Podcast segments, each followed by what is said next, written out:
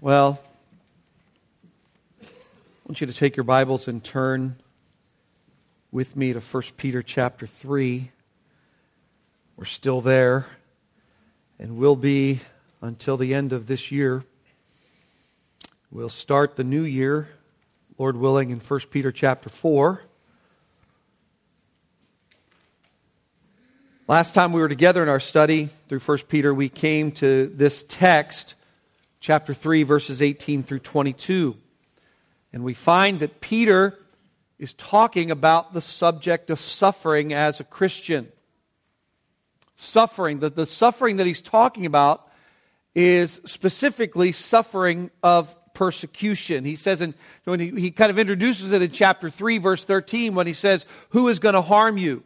And essentially, what we see coming out here is this rhetorical question is this, in this rhetorical question, is an encouragement of Peter to the Christians that they not fear suffering. Do not, he has one primary goal.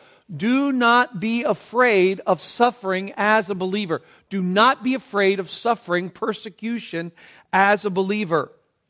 Don't fear the persecution of mocking. Don't fear the persecution of ridicule.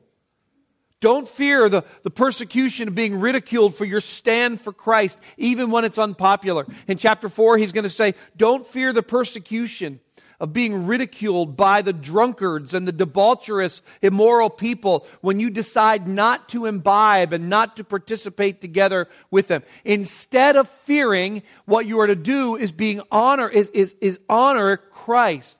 Set Christ apart in your hearts as holy. Be so divide, be so devoted to Christ so that when they ask why you no longer run with them in the same flood of debauchery, that you actually point to the hope that is in you because of Christ. Brothers and sisters, the message is this do not fear suffering.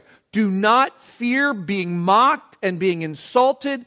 Do not fear being made fun of. Do not fear the ostracism. Do not fear even physical harm when you suffer as a Christian. Don't be afraid of that. Instead of being afraid, keep Christ in your heart as holy. Be so devoted to Jesus Christ. Now you got to remember the whole point that he's going trying to, to develop here. He's telling us the ways in which we exclaim the excellencies of Jesus in this world. We exclaim the excellency of Jesus through our sanctification. We exclaim the excellencies of Jesus through our submission. And we exclaim the excellencies of Jesus even through our suffering. And we ought not fear suffering. And last time we were together, we began to find, find in this text, chapter 3, verses 18 through 22, basically three reasons why you ought not to fear it. One, do not fear suffering because of Christ's crucifixion. He says in chapter 3, verse 18, For Christ also suffered for sins. The Lord Jesus Christ suffered once for sins, not for his own sins, but for the sins of the unrighteous. The righteous one for the unrighteous many. Why? In order to bring us into communion with God.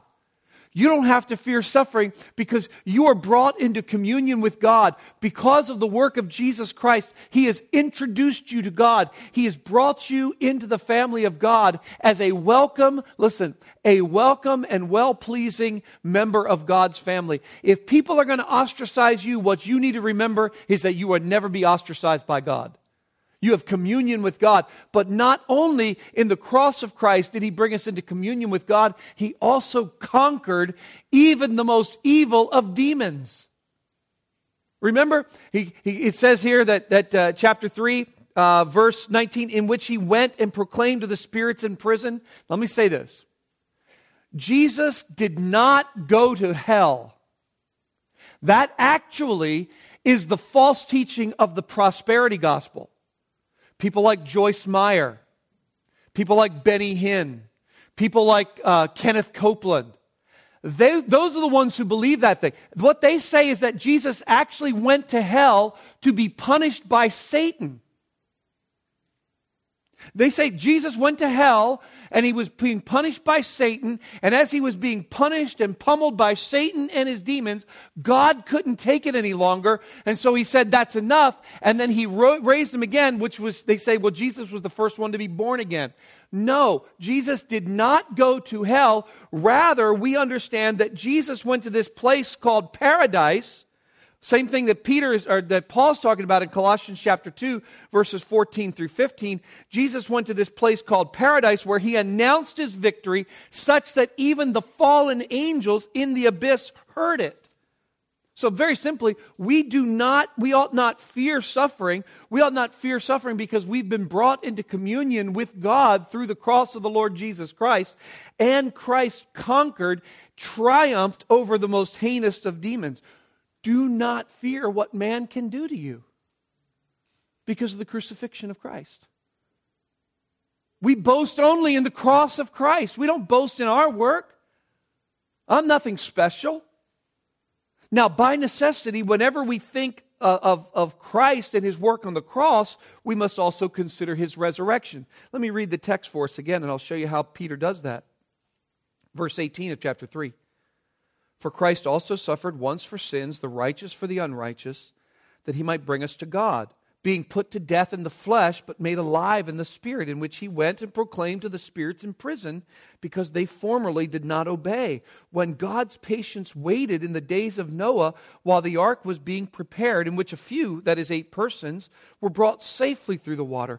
Baptism, which corresponds to this, now saves you not as a removal of dirt from the body, but as an appeal to God for a good conscience through, look at this, the resurrection of Jesus Christ, who has gone into heaven and is at the right hand of God with angels, authorities, and powers having been subjected to him.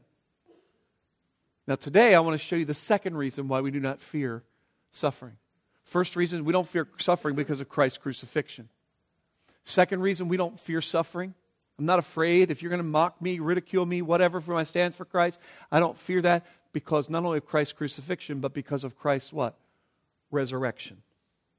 Christ's resurrection. And I'm just going to get to this point today, and then we'll finish this next week with the third point, and that is we don't fear suffering because of Christ's glorification. But now we do not fear suffering because of Christ's resurrection.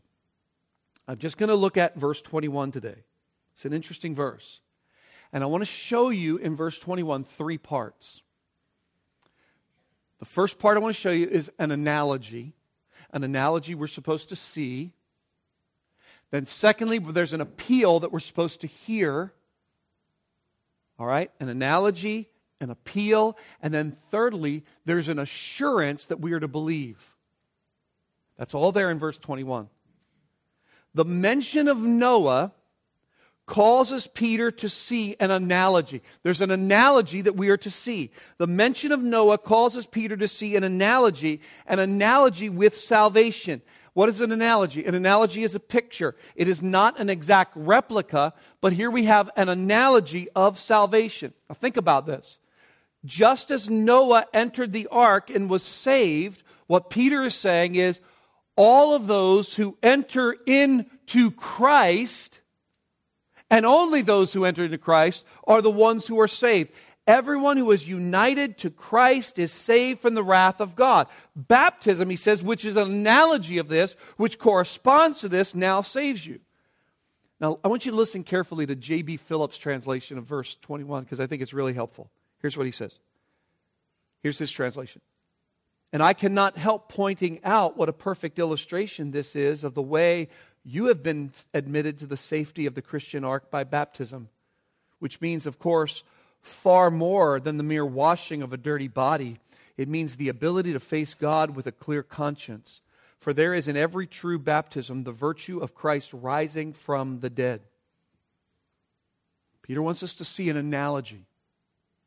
There is a picture of this salvation in the ark through the water. There's an example, there's an analogy of that. What is the analogy that, that comes to Peter's mind? What is the analogy that he wants to see? What is it? It's baptism, which is significant. I think it's interesting that we, we're doing that today because we have the opportunity to, to witness baptisms later. Now, the point is not baptism per se, but the point is, again, it's an analogy. The point is what baptism is all about. It is, it is a symbol. I believe that Peter here is talking about water baptism. I don't think he's talking about spirit baptism. I don't think he's only talking about spiritual union with Christ. I think he's referring to water baptism. If you want to know later, if you want to get into this later, I can talk to you about that. I'm just trying to summarize it and be brief today but he's p- picturing here water baptism as a symbol of those things. Water baptism is a symbol of this union with Christ. When we believe Christ, we are already baptized or we are immersed with Christ. And he's saying that baptism, water baptism, corresponds to this entering the ark and being saved from the destruction of the water. In other words, our water baptism is a symbol of our spiritual union with Christ. Now, of course, the problem here most of us would have is in verse 21. He says this, these, these little words here now saves you.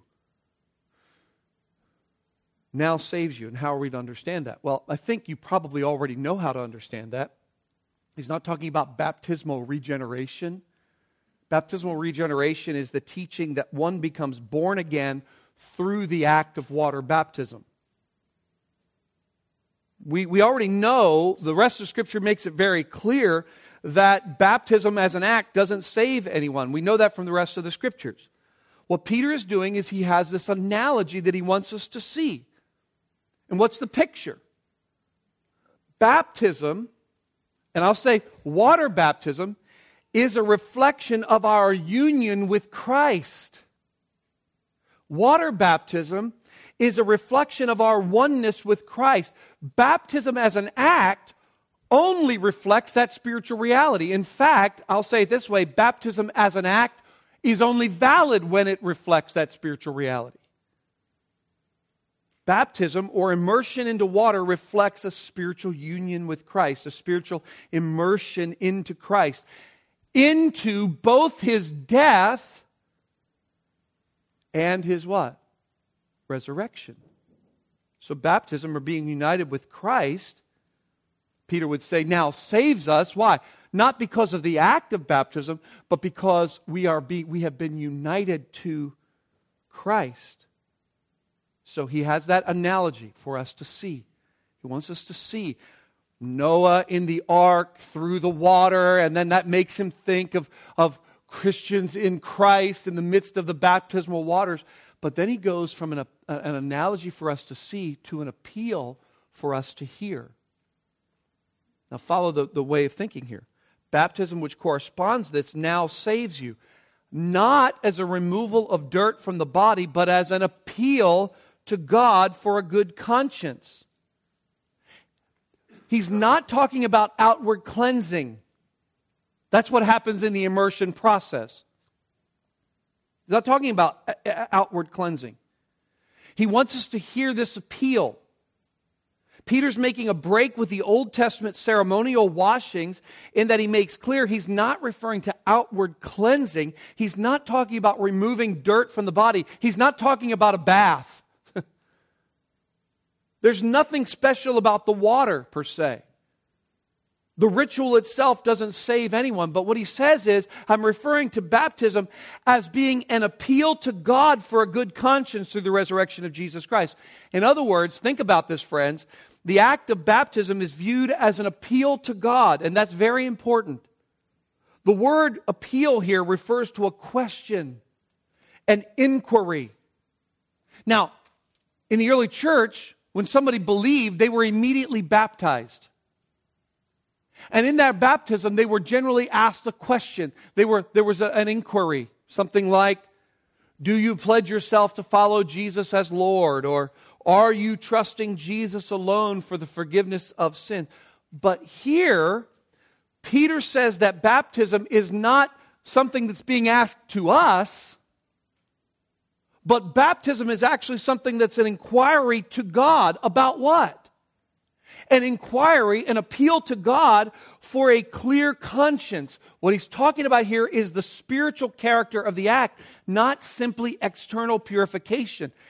In other words, the one who trusts in Christ alone is seeking for or longing for God to cleanse his or her conscience from the knowledge of the condemnation for their sins that they know they that is rightfully theirs. You heard that when Jack and Sarah Beth's testimony, didn't you? Resonating throughout their testimony. We had this sense of our guilt, this sense of our shame, this sense of condemnation that was weighing on us.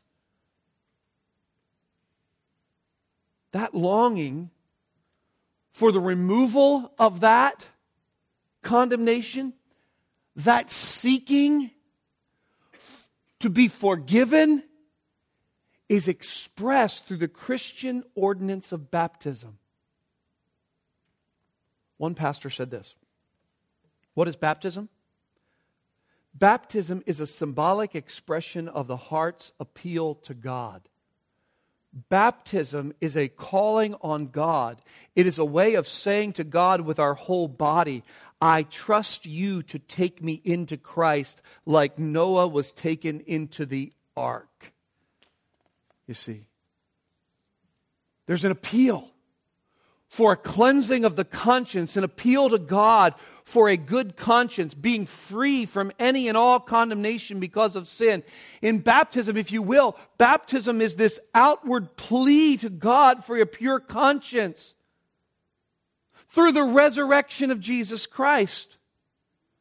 It's not that the act has any merit.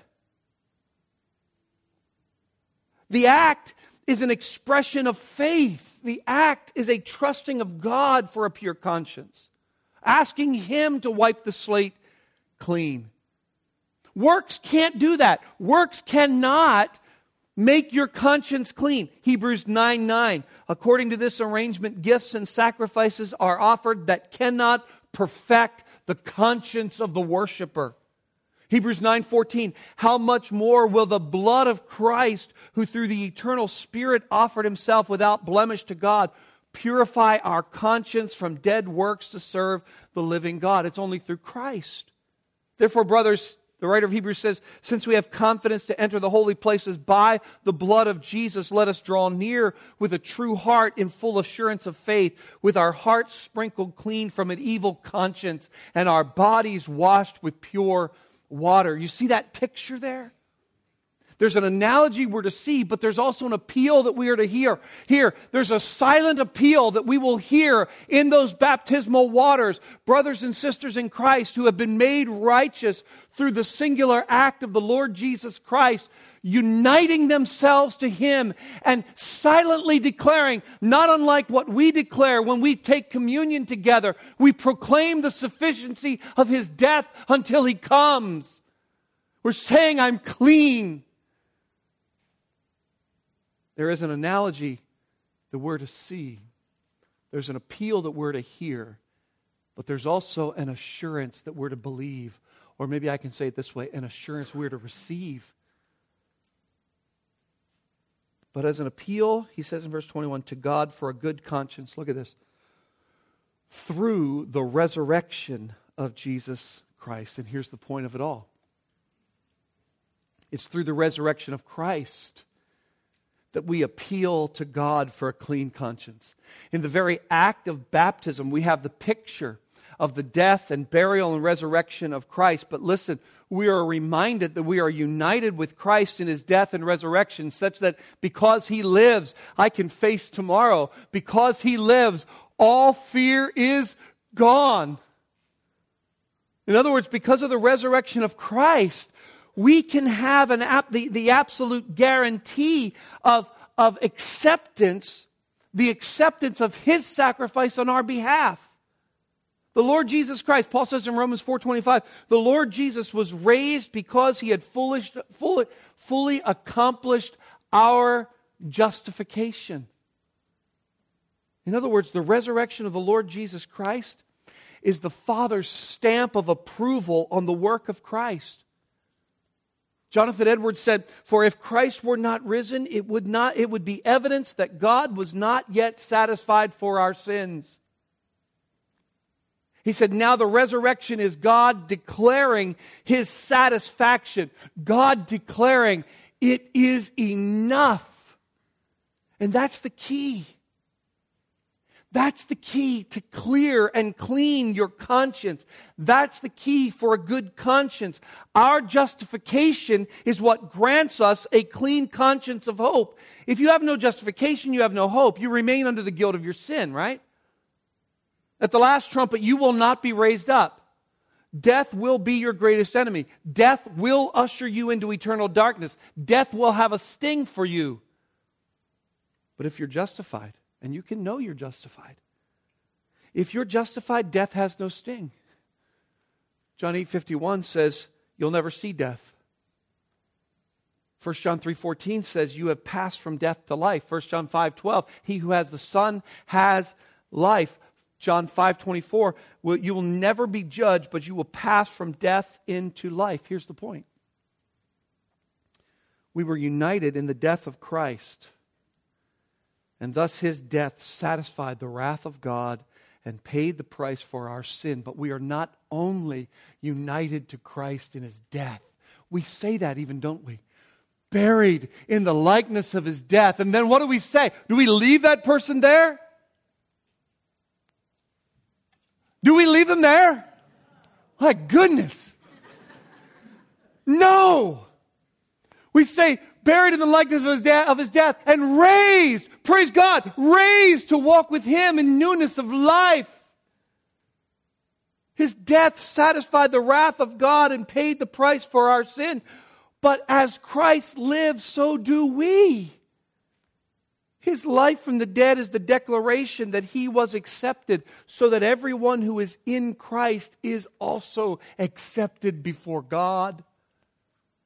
It is the absolutely for sure pledge from God that every believer in the Lord Jesus Christ has a good conscience. And in good conscience, we can say, I'm a child of the King, a child of the King with Jesus, my Savior. I'm a child of the King. There is no threat of death that could ever take away the life that we have in Christ. For me to live is what? Christ, and to die is gain. There is no pang of pain that could wound the life which is ours in Christ because the grave could not hold him, death could not restrain him, sin could not defeat him. So I don't fear suffering because of his resurrection. I love that hymn we sing, Death cannot keep his prey. Jesus, my Savior. He tore the bars away. Jesus, my Lord. Up from the grave he arose with a mighty triumph o'er his foes. He arose a victor from the dark domain, and he lives forever with his saints to reign. He arose. He arose. What? Hallelujah! Christ arose. The resurrection of Christ is God's declaration that you and I don't have to do something special. You and I don't have to be someone extraordinary. I told you before. I remember being in elementary school 150 years ago, and we had time to go out to play at recess. One of our favorite things to do was to play kickball or football. And there was one kid in our school. He was just bigger than everyone else. He was tougher than everyone else. He was better than everyone else. And there's no else, way else to say it. Listen, I knew that as long as I was on his team, it didn't matter who was on the opposing team. I didn't have to be anything special. I didn't have to do anything extraordinary because why? He'd just take care of it all as long as I was on his side, we were going to win. You could mark it down. How much more with Christ? When you are united to him, it is, it is the assurance not only of his victory, but of ours. So, why would you fear someone making fun of you because you love Jesus. Go ahead. make fun. Why would you fear someone threatening you? the nations rage. And he who sits in heaven holds them in derision. He laughs. You say you're going to kill me if I don't stop following Christ? You can't. I have already passed from life into, uh, from death into life, and I have that marker, that silent declaration, that silent appeal that was marked some years ago when I was buried in the waters of baptism and raised to walk with Him in newness of life. Not because of some work of my own, but because of His all sufficient work. I don't fear. And you ought not fear either. Don't fear because of the crucifixion of Christ. And don't fear because of the resurrection of Christ. Amen? Let's pray together.